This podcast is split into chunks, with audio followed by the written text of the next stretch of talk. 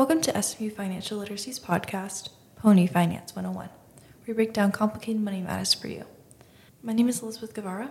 I'm a senior and I work as a peer mentor for SMU Financial Literacy. I talked to economics professor Jeff Carbiener about finding the right bank for you and how to take advantage of them. We also discussed the basics of checking and savings account.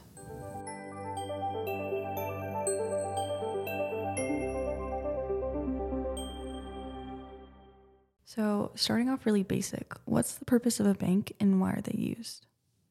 Well, a bank serves a number of functions, but the main one is it acts as this conduit or this intermediary between two groups the, the savers and the borrowers. Imagine that there are a number of people out there, entities who have money. Let's say you have $10,000 and you don't want to just keep it at home. You have no intention of spending it anytime soon. So you'd like to lend it out to someone. You could earn some interest. But then you start to think, well, well how am I going to do that? So how am I going to go about finding those people? I'm going to put an ad somewhere? Am I just going to, how, how do I um, meet up with those, those other people who are borrowers? And there are a number of costs involved, we call transactions costs of having to go through the process. Okay, so I've, I've found out there's 100 people in the Dallas Fort Worth area who want to borrow $10,000 from me. So now, you know, how do I go about um, making sure that they're able to pay me back because I want to get paid back plus interest and going through that whole process and how do I know if, if they're good for it, if they're good credit risk. And so in addition to the cost involved, your time of having to figure out um, who am I going to lend it to, then there's this additional cost because they have more information, we call it asymmetric information, that they have more information about what they're going to do with the money than you do. I mean, they tell you they're going to use it to start a new business, but maybe they're not. And on the other end, other side are the borrowers. They say, okay, I need $10,000 for my business or, or, whatever the case might be. Where am I going to get the money from?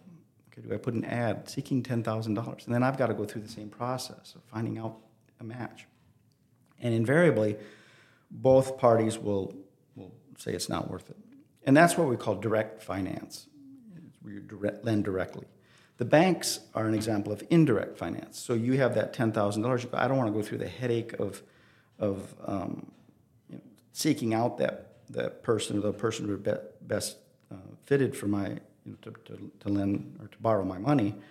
Um, so I, I'll just keep it, and then you know now I'm not earning any interest. Plus, you know, fire burns my house down, I lose my money. So I'll, I'll, give it to the bank. So I'll open up an account with the bank. The bank has the ability to do all that stuff. They can bear those transactions costs. They can figure out who's a good, you know, fit for your money, they, credit ratings and all of that. So they're capable of taking on the costs that the individual can't. Without banks, there'd be very little transactions occurring, very little borrowing and, and, and lending going on because people would simply say it's just it's not worth it. So how would someone find the best bank for them? Well, it, it depends on their really on their needs. Um, you know, what are your priorities? What are your financial needs?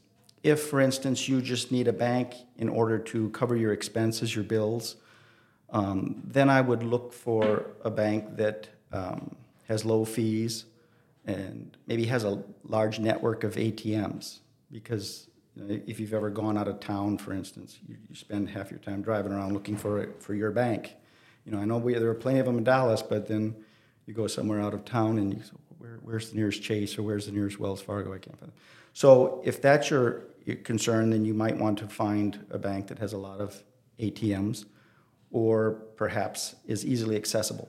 If, on the other hand, your uh, financial goals are to begin to invest or save for the future, then you want to look for a bank that pays high interest rates. And in that regard, you may want to turn your attention to online banking as opposed to the like Ally, which you know instead of the banks that have brick and mortar. Well, they don't have that, so they have fewer costs, so they can tend to offer a higher return on their on their savings. Um, you also don't want to uh, limit yourself just to banks. A credit union is an option. Um, used to be that credit unions were very restrictive. You had to be a teacher, belong to the teachers' credit union or whatever. Um, a credit union is, is something that's owned by the members instead of privately owned. So they tend to offer lower fees and higher interest rates and then pass those profits on to the members. So if you can, and they've been um, expanding their, their eligibility, if you will. So it's, it's a lot easier to get into one of those than, than a traditional bank. Um, as far as uh, which bank to choose, because the reality is they're all very competitive. They all offer checking accounts, savings accounts, other investment opportunities.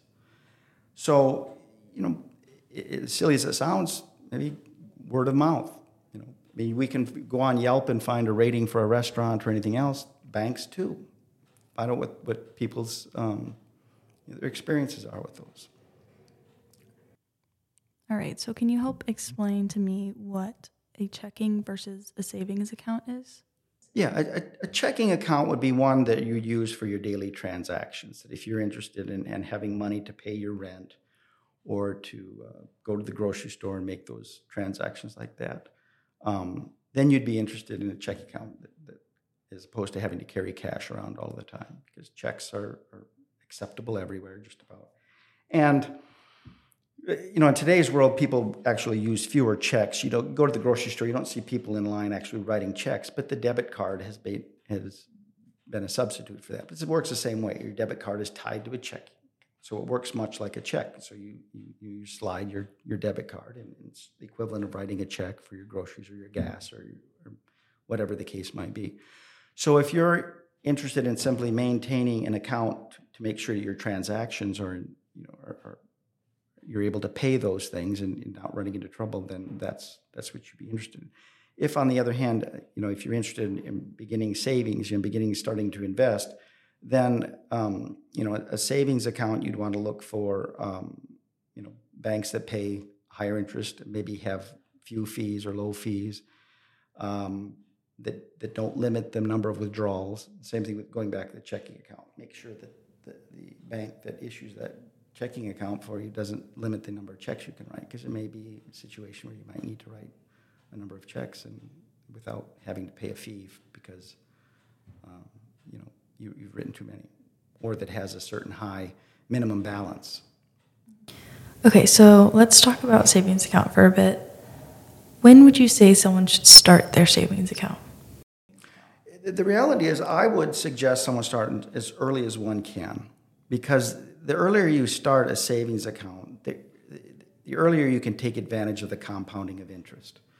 For instance, if you were to, at the age of 20, uh, put $10,000 in a savings account that let's say earn 5%, at the age of 50, you would have a little over $43,200.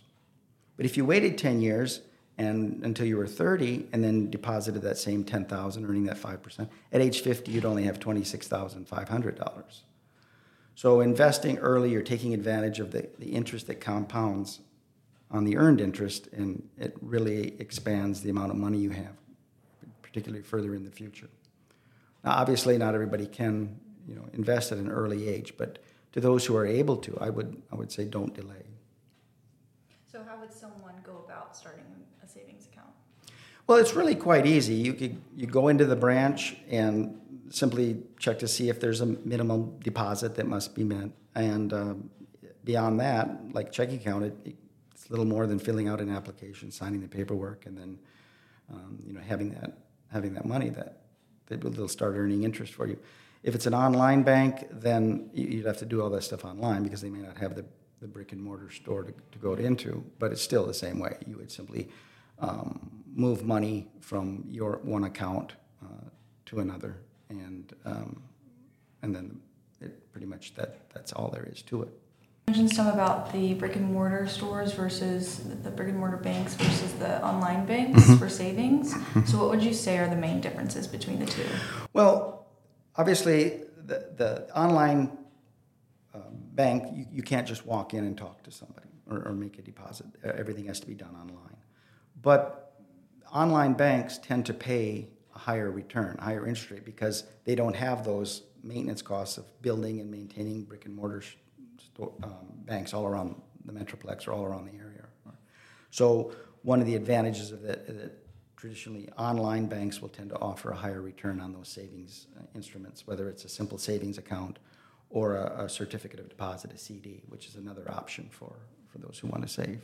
It just depends. In the case of a CD, um, it's, it's, it's called a time deposit because you, you lock in for a certain time period. Savings account you open up on a Wednesday and you can start withdrawing money on a Saturday.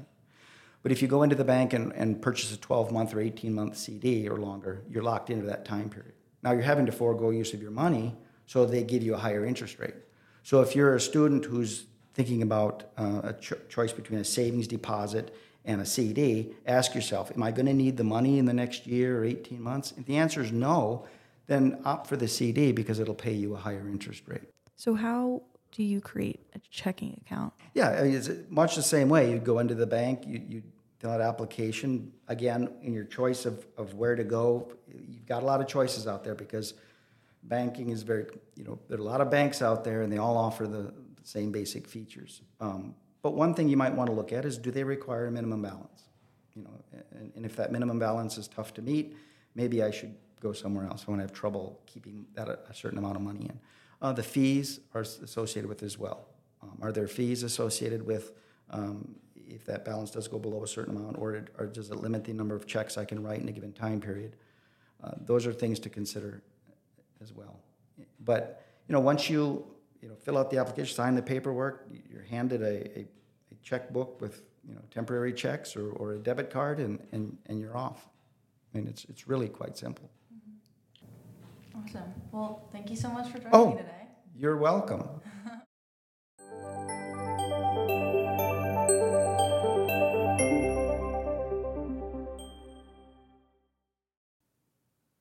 Thank you for joining us on today's podcast. As always, SMU Financial Literacy is here to help you. Email us at financialliteracy at smu.edu with any questions and follow our Instagram at SMU Financial Literacy. Pony up.